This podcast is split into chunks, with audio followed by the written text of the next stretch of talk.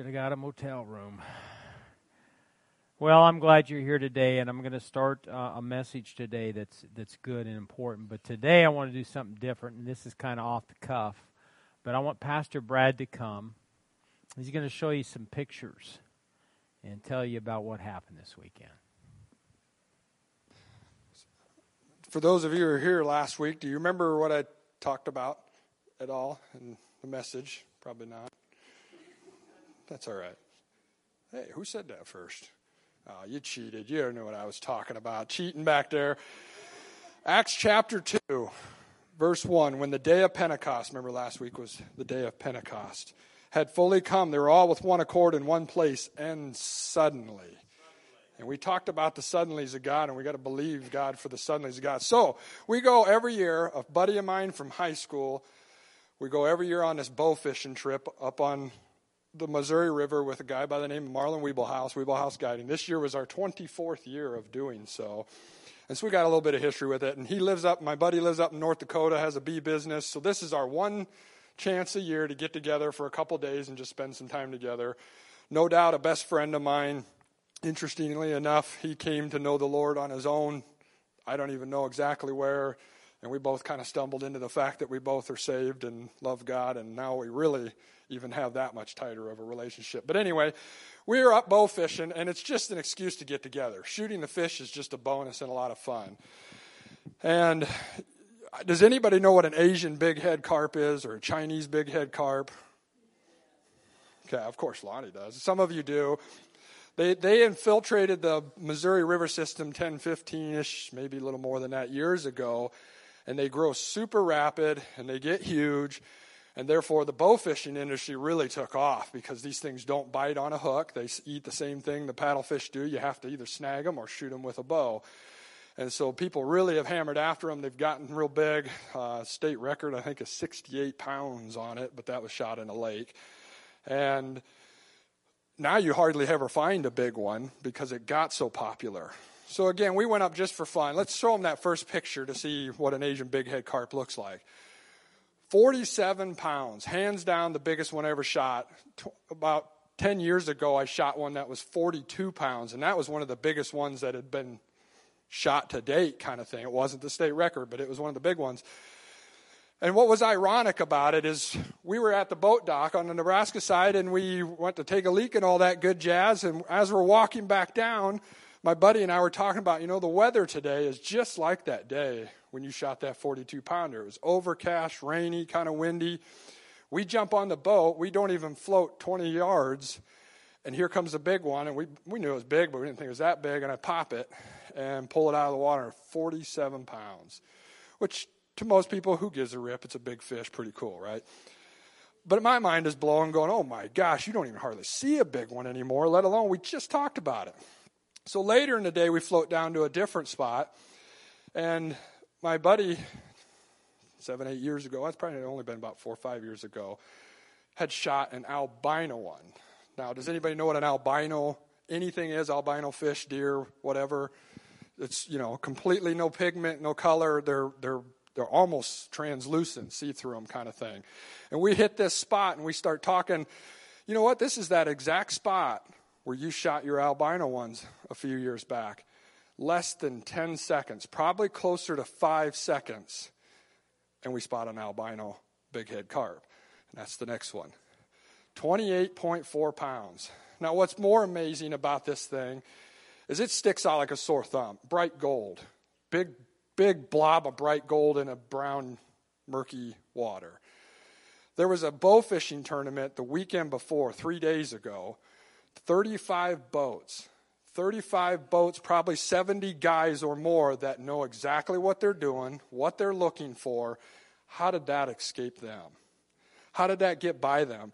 And it just it just blew my mind that he, and then let alone how does one even survive enough years to get to 28 pounds? Because even at 10 pounds, this thing's going to stick out like a sore thumb. Somehow I got to 28.4. We shot this thing and I don't, you know, I get buck fever where you start shaking after you get a big deer or whatever. I, I've never done that with fish, but I was shaking. And for like the next two hours, I was beside myself, not because I had just shot a once in a lifetime fish, but because God is blowing my mind on how He can do what He does. And suddenly, bang, there's a trophy fish of a lifetime. I don't know if it's one in a 500,000, but it's probably closer more to like one in a million to get something like that. I know of about four other ones that have been shot. There's probably been more than that. But if you knew how many big head carp were in the river system, you do the math, I'll bet it's closer to one in a million. Now, am I up here blow, tooting my own to- horn because oh, I got the big fit? No, we're out there on a two day excursion. I don't pick up the bow but twice a year on those two days. I'm no expert. I haven't been putting in the time. That's God. And in Ephesians 3:20, let me go there and read it to you.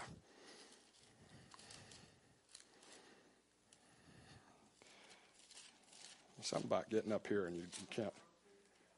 Yeah, I'm going to have it mounted.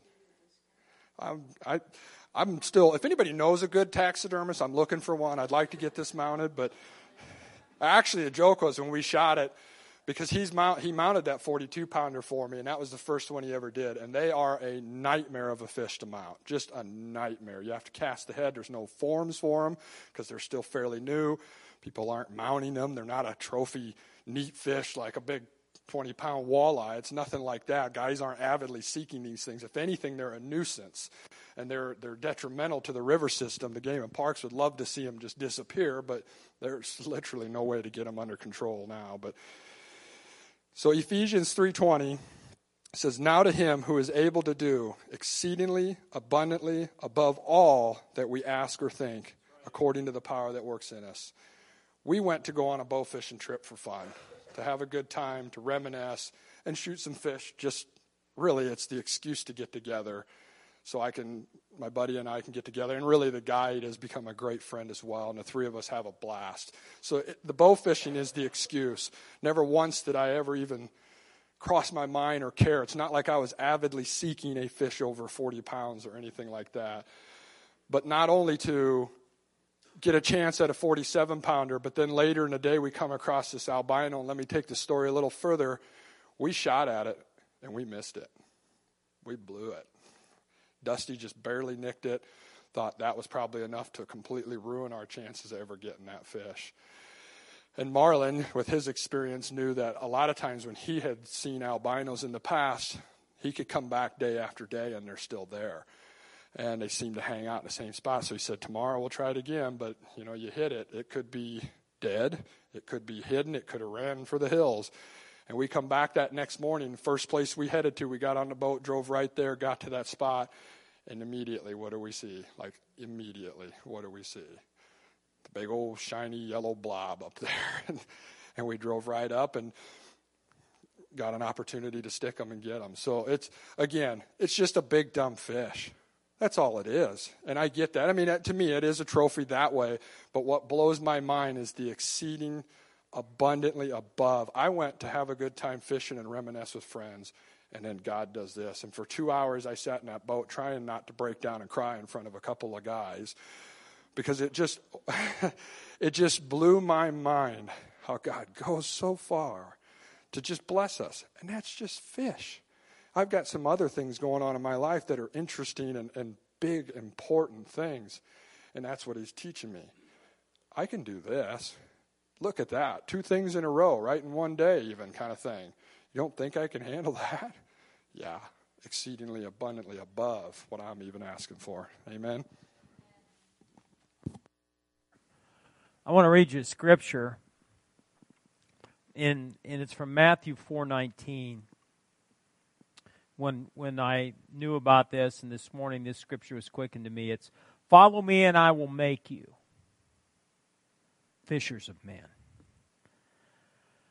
Amplified says, Come after me as disciples, letting me be your guide, and I will make you fishers of men. But this is the message translation. Come with me or come with Jesus. I'll make a new kind of fisherman out of you. I'll show you how to catch men and women instead of perch and bass. They didn't ask questions, but they simply dropped their nets and followed. And see, I, I don't think things like that are just coincidence. I look at, at it as prophetic. what God is going to do with all of us. Individually and corporately as a church, we're going to catch some big fish. Amen. Let's stand our feet today. I don't, where's Abe and they're on their way to a college visit, aren't they, in Tennessee? Where are they going, Caleb? North Carolina. And so um, I will lead worship today. No, I won't. Father, in the name of Jesus, we thank you for today. We thank you, Lord God, that the thoughts that you think towards us are thoughts of peace and not of evil, to give us a great future and a hope and expected end. And so today, Lord, we purpose to enter in and to, to worship your Son, our Savior, our King of Kings. In Jesus' name, amen.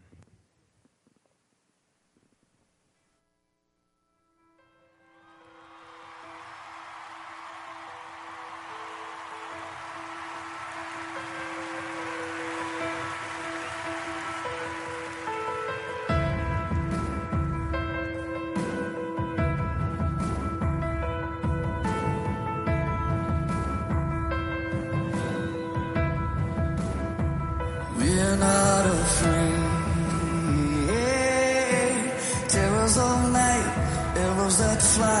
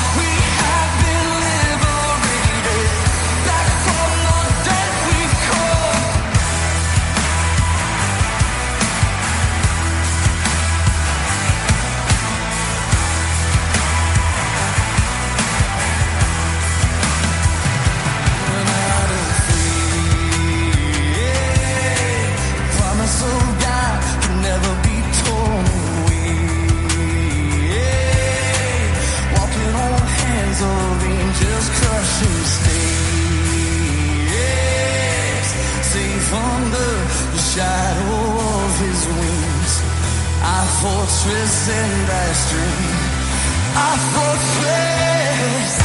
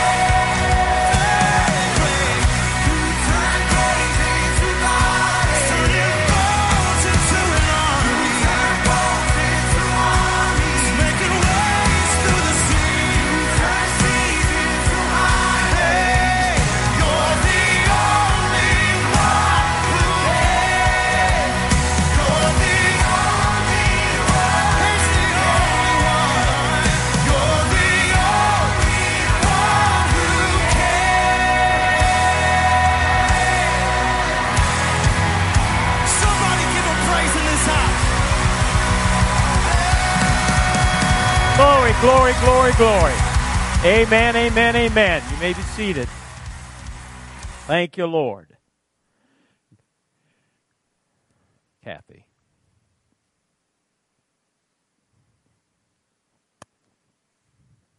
I have a couple quick announcements.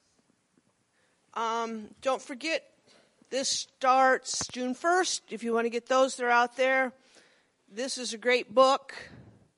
Make sure that we've got some copies of that out there. And then um, last fall, we ordered some of Mario's books on the fire and the glory.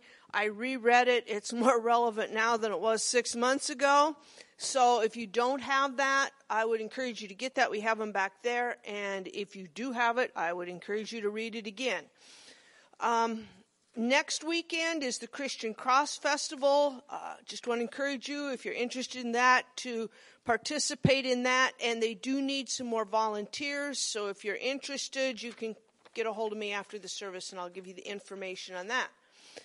Um, next Wednesday, this Wednesday we have prayer. Next Sunday is Donut Day, and uh, nine fifteen to a quarter till ten um, was that. And then I think you got a a message this week on save the date for August seventh, and I want to talk about that just a little bit.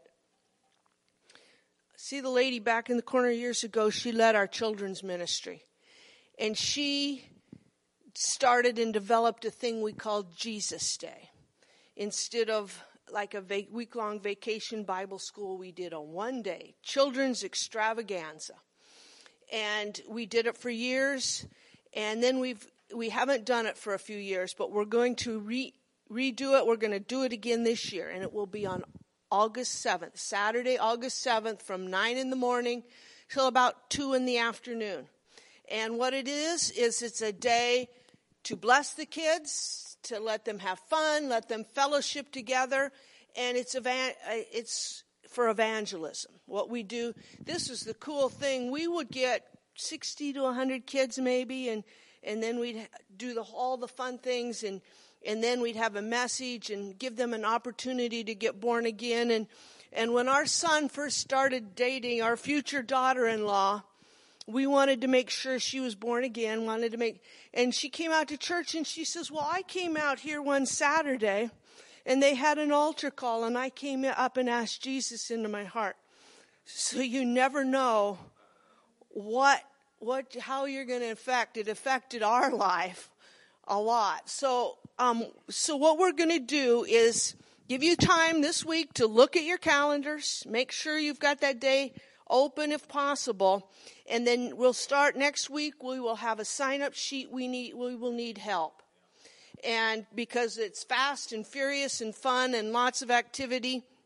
And so we'll have a sign up sheet if you would like to help with that. And then as the weeks go, we will go over that and make sure everybody, we know what we're doing. And, but the main thing we need to have you do is invite kids. And we we always have prizes for those that invite the most kids and, and we'll talk about that but we just want to get a lot of kids here.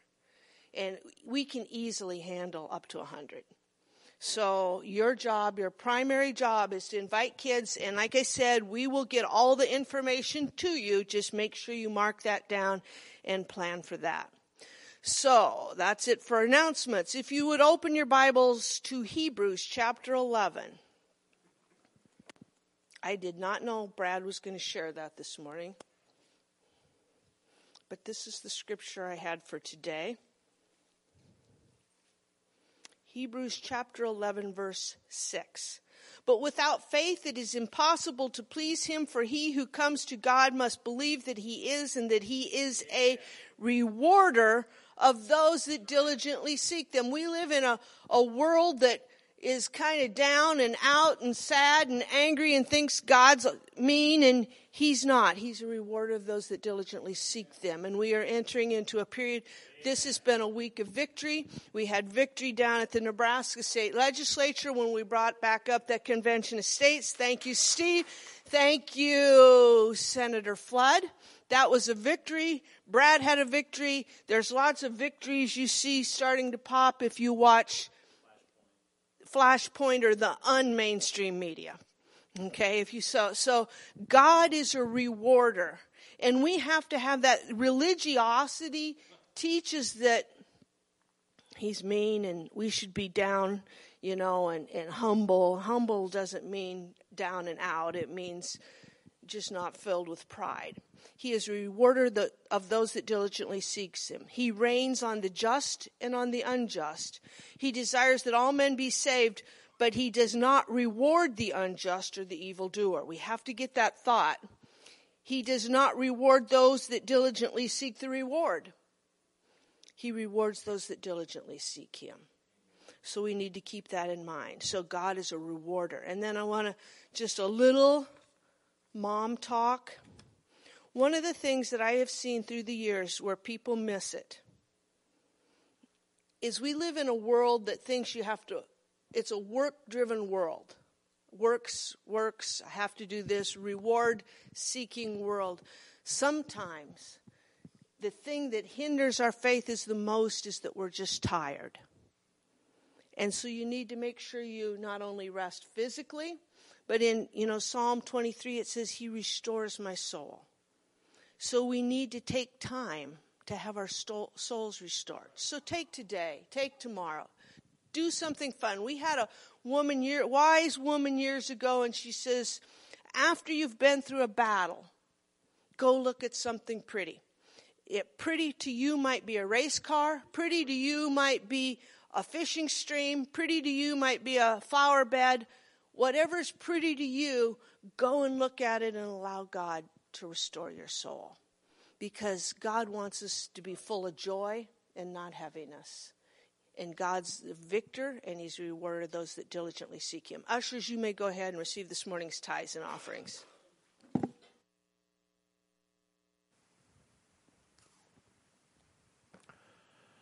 I heard, if you need an envelope, raise your hand. Otherwise, ushers, go ahead. I heard, uh, one fact, don't let me forget Mike Plain, June June June 13th, Sunday morning, Sunday night.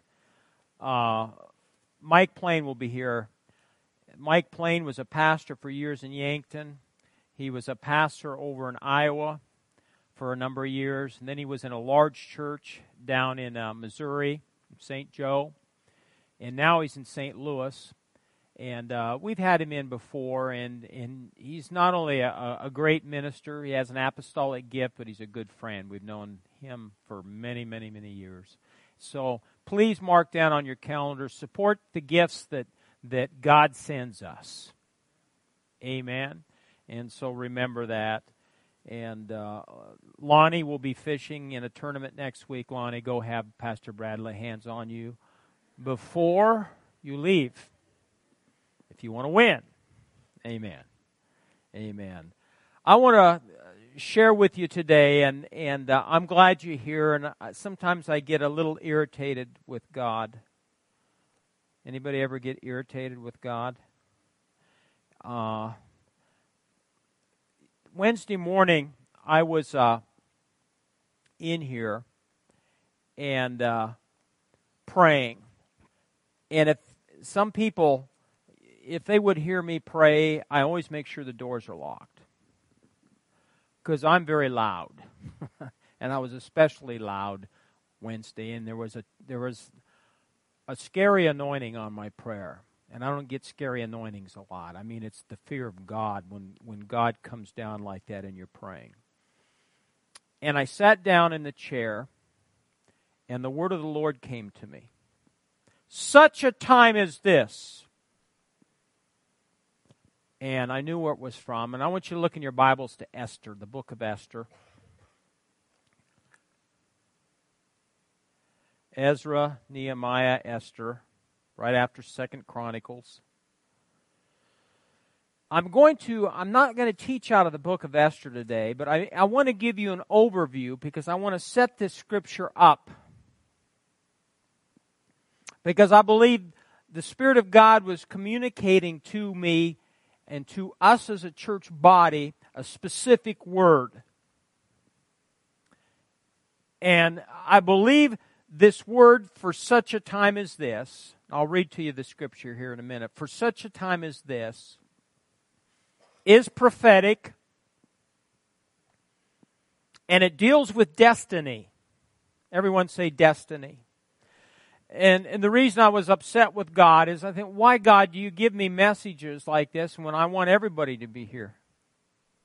That's just the preacher in me. Because when God speaks to you, he, he, want, I want, he wants you to share it. And I thought, why do you pick Memorial Day weekend?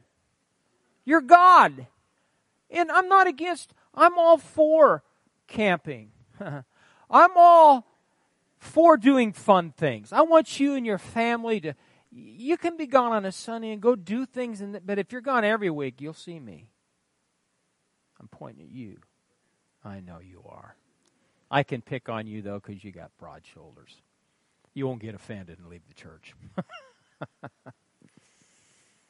and uh, so this is important to God this morning.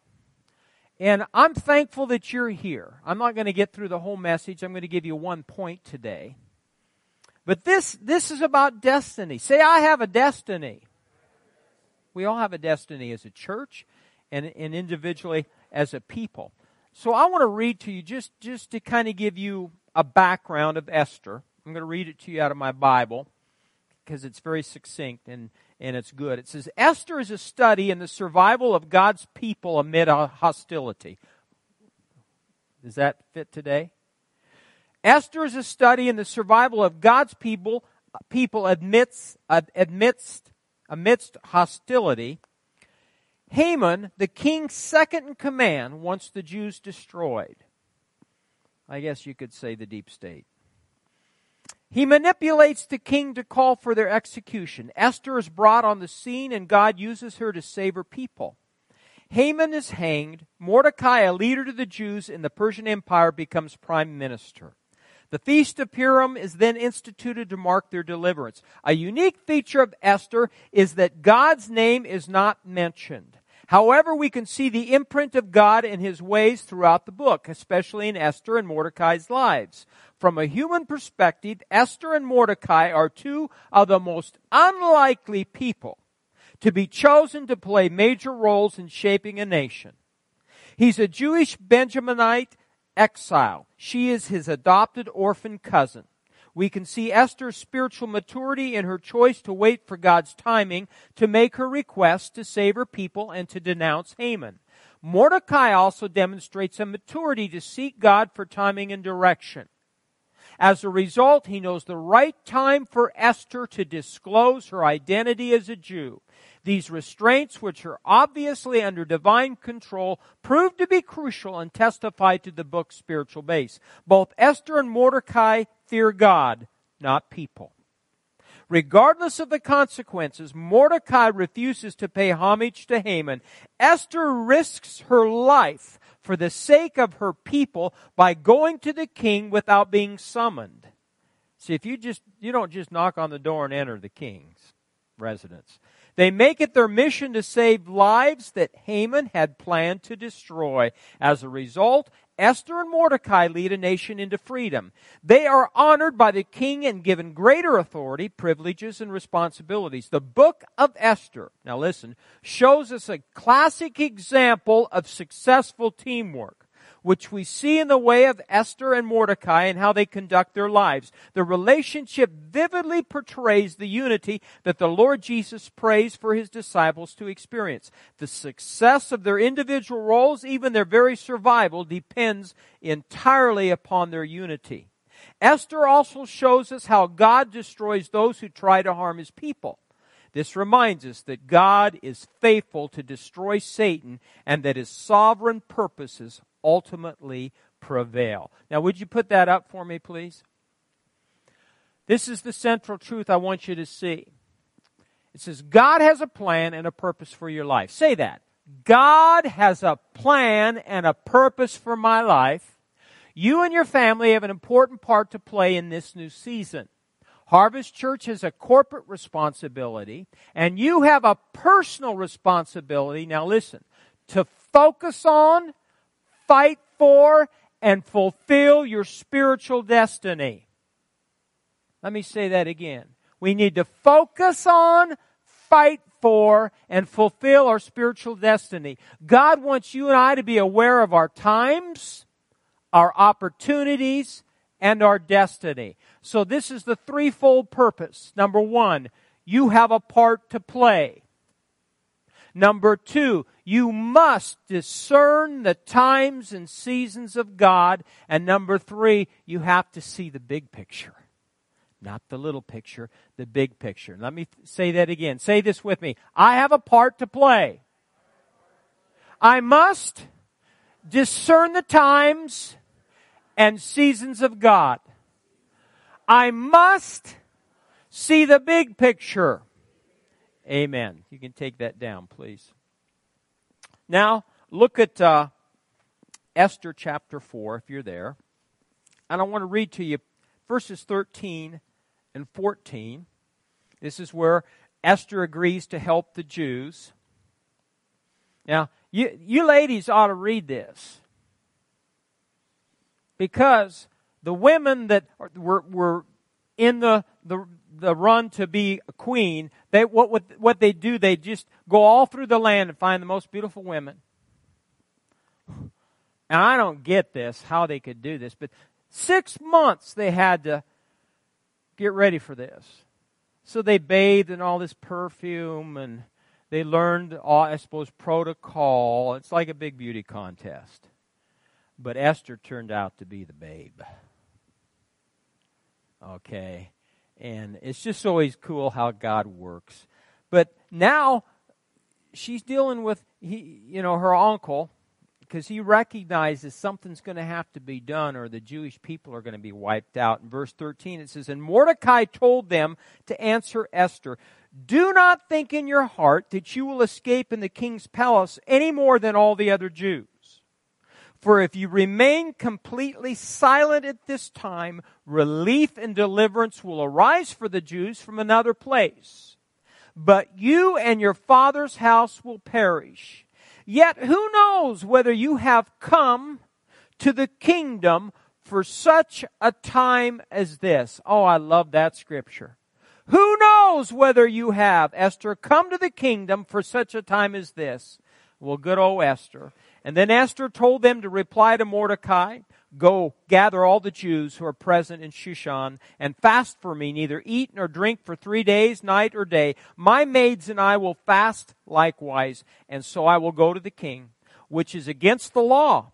And if I perish, I perish. So Mordecai went his way and did according to all that Esther commanded him. Esther could have kept her mouth shut and just been queen. But she decided, no, I've got a destiny to fulfill. My people need to be saved. So I'm going to do whatever I can to save them. You know, thank God for strong women. Godly women. The women the Bible's full of women. You know, we we concentrate on men.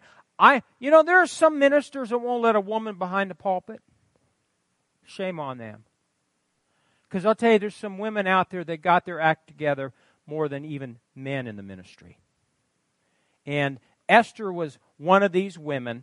And so, what I want to do is, I'm going to go through here. We're going to go through these three things that I talked about in our purpose. Let me make a statement to you. Your destiny depends on you and the decisions you make. Your destiny depends on you and the decisions you make. Those decisions can have a profound effect upon others. You need to recognize that you do have a spiritual destiny. And I looked up, try to find a good definition of destiny. I'll, I'll give you a few here. I found a few here's one. It says, the seemingly inevitable or necessary succession of events. The power or agency that determines the course of events. Do we not have a power behind us that's determining the course of the events of this nation? Here's another one. That which is pre- predetermined and sure to come true. I like that. That which is pre- predetermined and sure to come true. See, I want you to understand if Jesus Christ is your personal Lord and Savior, then you have a destiny in Him. You have a destiny. I have a destiny in Christ Jesus. I want to tell you a story, and I, I don't know if this, I guess this, it has to deal with destiny, but uh, my cousin, my cousins are all older than me. They're 10, 12 years older, and my folks had me late in life, and her folks had her late in life, so we should be in our 70s. And I'm glad we're not there. That's destiny, yeah. And uh, so my cousin came, and he brought his wife, and and uh, they spent the day, and and uh, they told us some stories. I'm not one to sit around all day and just visit with the relatives. Anybody relate to that? Thank you. Thank you, brother. I mean, I want to do something. I'm not going to sit all day, but I got my attitude in check. And I heard five stories from my cousin and his wife that I wrote down. You're going to hear one of them today. It's a remarkable story. This was her great grandfather. And uh, she learned about this from her grandmother, I think. Uh, her great grandfather, many, many years ago, was uh, going to come to America. And uh, the night before the, the ship sailed, he was in a game, a poker game. I don't know if they didn't play poker back. I don't know what they played back then, but he was gambling, and he must have had a little too much to drink. And he woke up the next day and he missed the ship. Guess what the name of the ship was? The Hindenburg. Not Hindenburg. That's the next part. The Titanic. Thank you. I'm getting ahead of myself. So he missed he missed it. Wow. Would you say that's destiny? I'd start I'd say, well maybe God has something he wants me to do.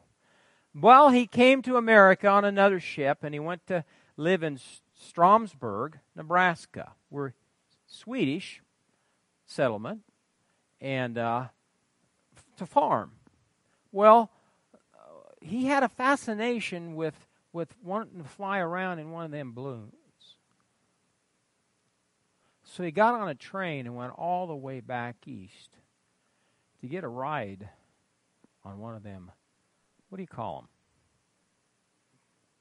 There's another name. Well, that's they're all whatever. It's an airship. That's a good way to remember it.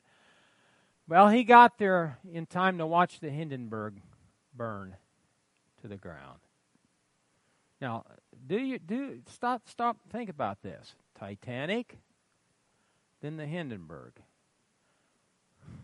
As far as I know, he went back to Stromsburg to farm, and you know, he should have stayed on the farm and listened to his old man. What song is that from? I'm testing you. Yellow Brick Road. Remember that? Elton John whatever. I should have stayed on the farm and listened to my old man. Now you got it.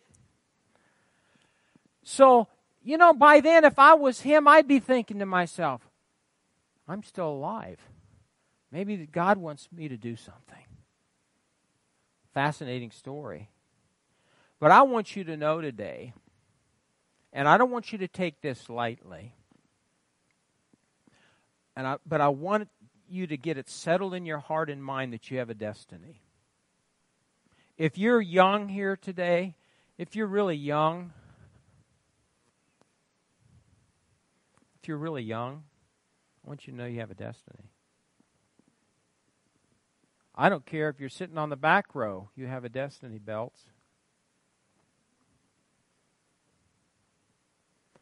And I, I say this, and I, I don't want to make you feel uncomfortable. But this preacher's always prayed this way Father, in the name of Jesus, send us the people that will hook up with us, be like minded, have the same vision, not be afraid to roll up their sleeves and go to work. And some of you people are here today because I prayed you in. You come from different backgrounds, different denominations, and I know maybe it's different, but you've got to have a, a knowing in your heart, a sense that you were destined to be involved in this wonderful time, this season of God. And I believe you were destined. And, you know, I'm, we're blessed we have neighbors, two neighbors that come to church here now. They didn't always go to church here. But did I ever knock on your door and say, You come to my church? No.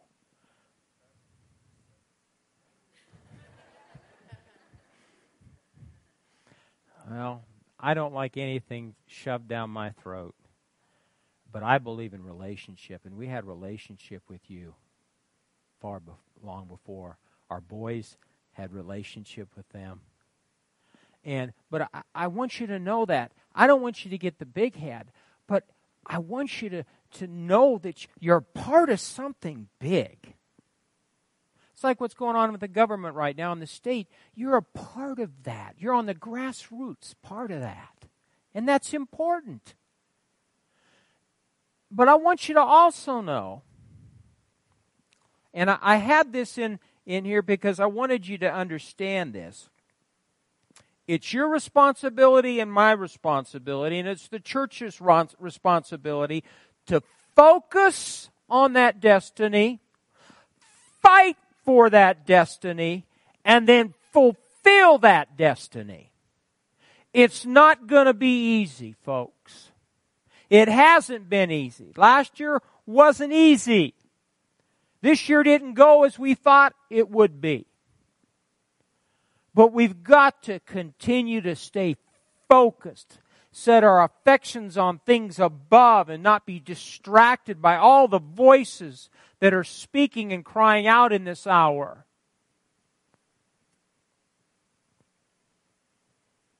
You and I have a destiny. Now, here's the thing look at Psalms 139. I won't go too long, and then we'll pick up next week. Then I want to share a little bit about my destiny. I'm going to be 64 years old. How old was I when I came to Norfolk, Nebraska? I'm looking at you because I can't. 25. Are you listening, Rhema person? You better be. He knows I get and it's point my finger at him. Well, he needs it. He's going to Bible school. and I'm trying to get him ready. But there's only really one thing that can get you ready, and that's called experience. Psalm 139. I want to read this to you because I want you to begin to have a just know in your heart how important you are to God. There are three things in that scripture in Esther. And the first one in that scripture, I got to find it again and read it to you. It says in that scripture, verse 14, it says, Yet who knows whether you, say you, you have come to this kingdom for such a time as this. I want to touch on three words, and that the first one is you. The next one will be kingdom, and then we're going to talk about the word time. So today, this morning, I'm just going to take a, a few minutes and talk about that word you. How important you are to God, how important you are to the body of Christ, how important you are to Harvest Church. Psalms 139, verse 13. Now, I want you to, this is a beautiful passage of Scripture of David, Psalm of David. David says this it says, For you formed my inward parts, you covered me in my mother's womb. I will praise you, for I am fearfully and wonderfully made. Marvelous are your works, and that my soul knows very well. My frame was not hidden from you when I was made in secret and skillfully wrought in the lowest parts of the earth. Your eyes saw my substance being yet unformed, and in your book, Oh, by the way, he does have a book in heaven, and you're in the book. I'm in the book. And in your book, they all were written, the days fashioned for me, when as yet there were none of them. Now, when you start feeling sorry for yourself, you read that scripture. And know that God knew you from the foundation of the world and He had a plan and a purpose for your life. Can I have one week? Amen. That's so good.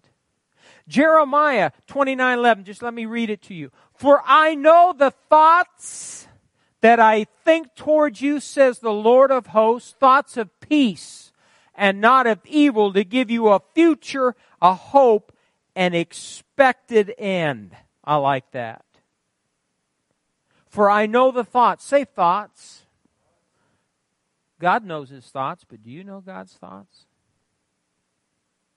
How do you know God's thoughts? Thank you. Boy, I, good. His Word.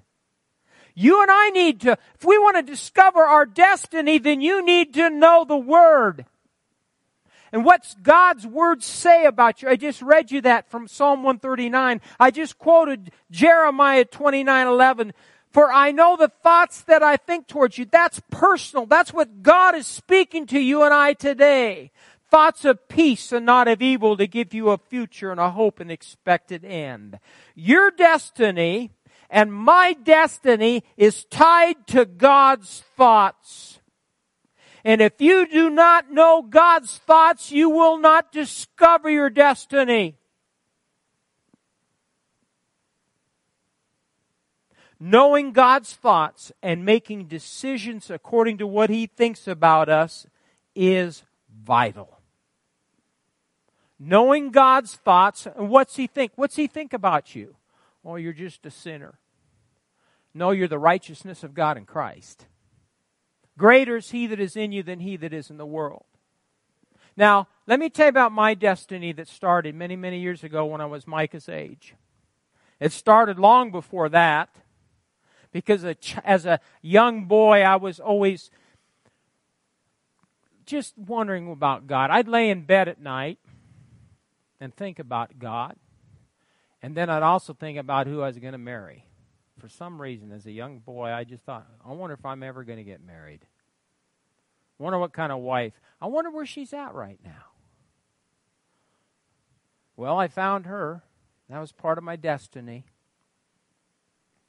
But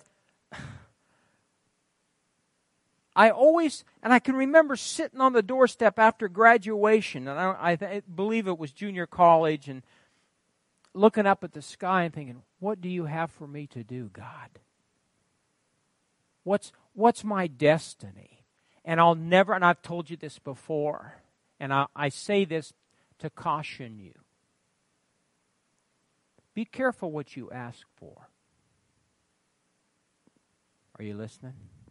Because I said this I said, Father, I don't need to do anything big for you.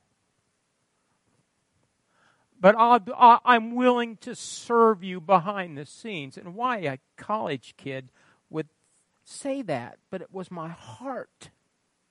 I wasn't looking for a position. I was looking to serve. And my whole ministry has been, Kathy and I, we've never been, you know, we're not a mega church. We're not on TV. We've always been behind the scenes. But God accomplishes His kingdom goals with people that serve behind the scenes mentioned Mike Flood. We're blessed to have him. Not everybody, I've, people don't like him. I've always liked him. He says it the way it is, and I like people like that. But I'm telling you, you know, Mr. Jessen, there's people that have to work behind the scenes. And they're not always going to be up front getting all the glory. And this church and this community has always been that way. We've never promoted ourselves. In fact, we go the opposite. We'll do everything we can. We just aren't geared towards promoting ourselves. If it's God, He will promote you in His due season. So it stands to reason if my attitude and her attitude is like that, then we will have people join with us that are like-minded that don't need to be up front getting all the glory, being a showboat, but they're going to be people that are willing to roll up their sleeves and serve behind the scenes. That's what it's going to take. It's not, you know, what in the days ahead, it's, it's going to be brother no name. I see, I, I, I watch Hank and I just shake my head. See, you, you didn't always know who he was. We did. This church did because he came here. And now I'm, you know, I, I watched that. And he, he was on the other day and he was talking about his, he was on Elijah Streams and talking about his hobby of trains. Did you see that? Plays with trains. His basement's full of trains. And I said to her, and even before he said it, I said, if ministers just had a hobby, they'd last in the ministry. But too many, many ministers burn out. And he's talking about his trains, and he and he brought up no sooner he brought up. He says, you know, pastors need to have, or people in the ministry need to have hobbies. You do. You need to enjoy life. And if I didn't have the antique business, I wouldn't be here. Because I need something to motivate me. I've got a Jew on the inside of me. His name's Jesus. And I like to buy and sell. It's just the way it is.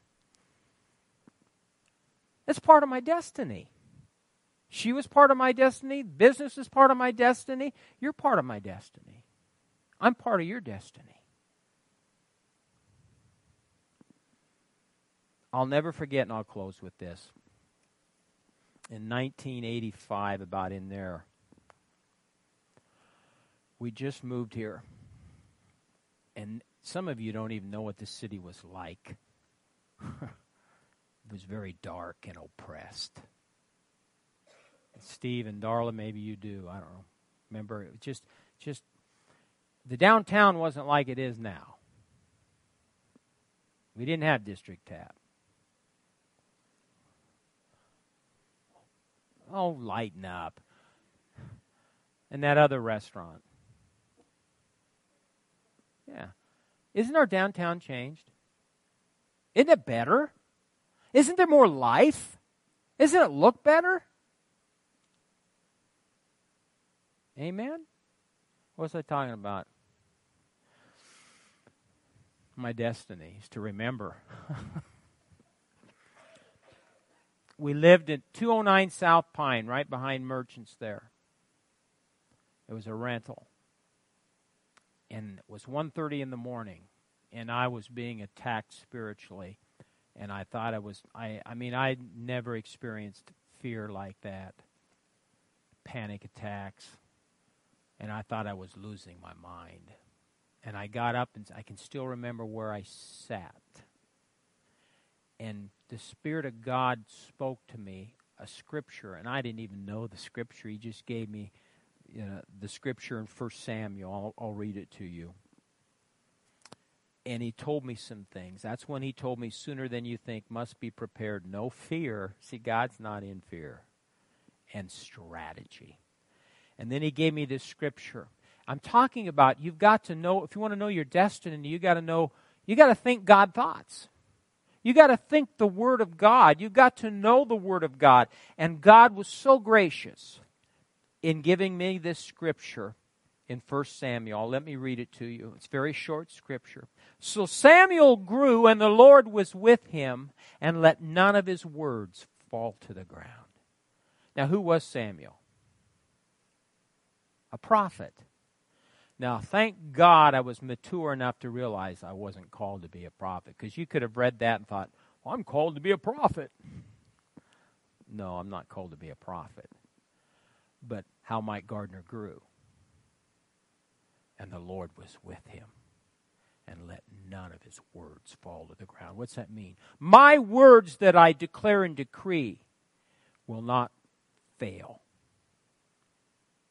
But the important thing was this that brought me assurance. the Lord was with him. Get a hold of that thought from God, that word of the Lord. Say, God is with me. He's with you. He's with me. And He'll let none of this scripture applies to you. He'll let none of your words fall to the ground.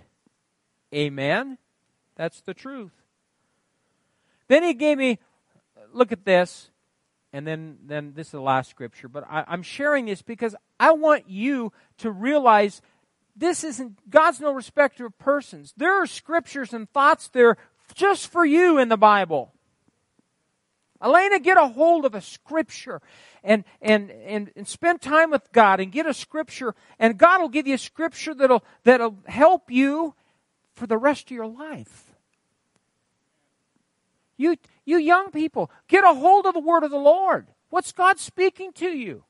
He's speaking a lot of things to you probably right now. But if you're going to last in the ministry, if you think you're going in the ministry, I do I really think you are. You better know who you are. You can't let the devil beat you up and tell you, oh, you're this and you'll never accomplish this and not a, he's a liar. But if you don't if you don't have a grasp on the word of God and have a scripture that you're standing on, let me tell you something. Not everybody that went to Rhema is still in the ministry.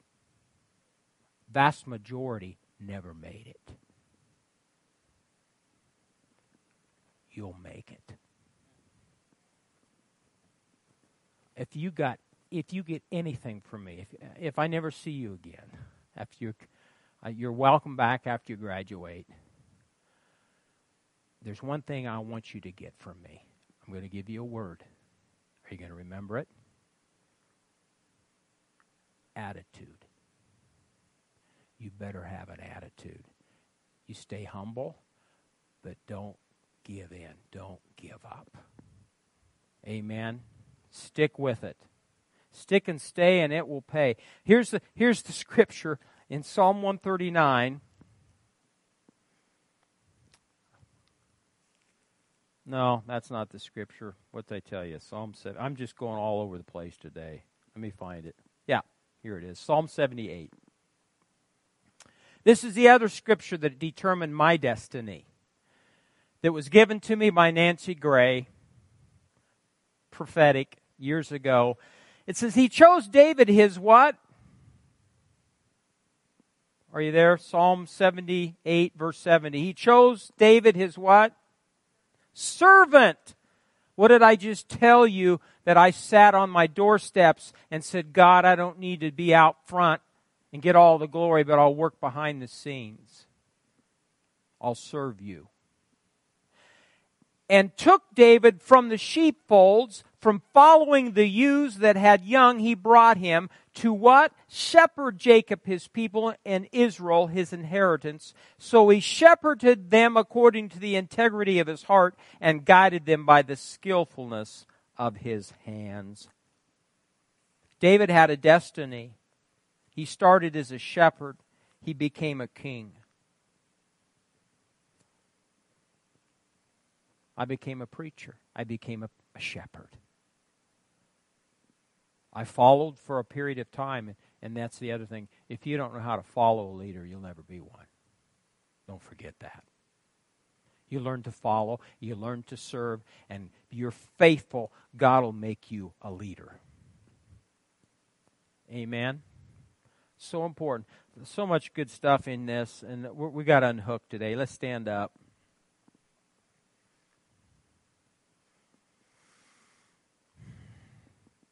We're talking about you today and your destiny.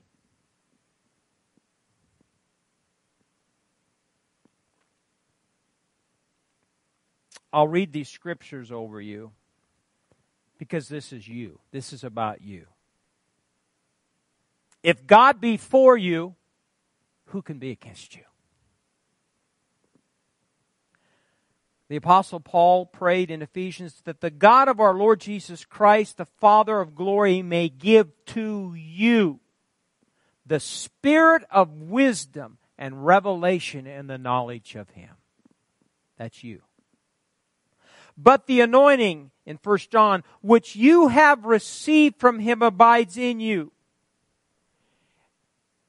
Say, I have the anointing of God, it abides in me.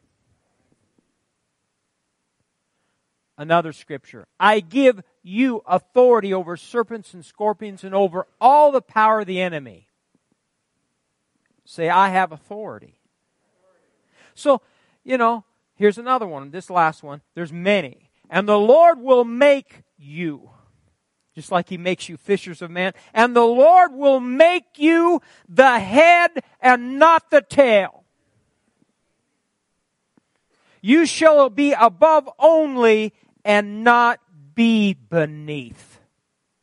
That's attitude. That's what I mean by attitude. Is knowing who you are in Christ. Say, I have a destiny in Christ. I will fulfill my spiritual destiny. Amen? Just know how much you're appreciated, how important you are to the Father, how important you are to Kathy and I, how important you are to this church.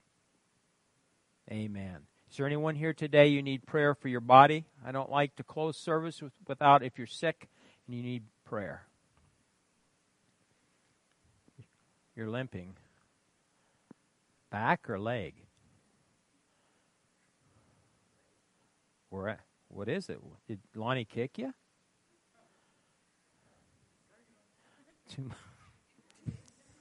she kicked Lonnie. Lonnie probably needs it. Okay, let's let's put our hands. The Bible says we can lay hands on the sick. Father, in the name of Jesus Christ, I speak to this leg, healing, health, and a supernatural recovery. I command every tendon, ligament, muscle to be relaxed in Jesus' name. Pain go, stiffness go. Thank you, Father God. You said it, we could lay hands on the sick. These are our hands. So we expect you, Father, to, Father, to watch over your word to perform it. In Jesus' name. Amen, amen, amen, amen.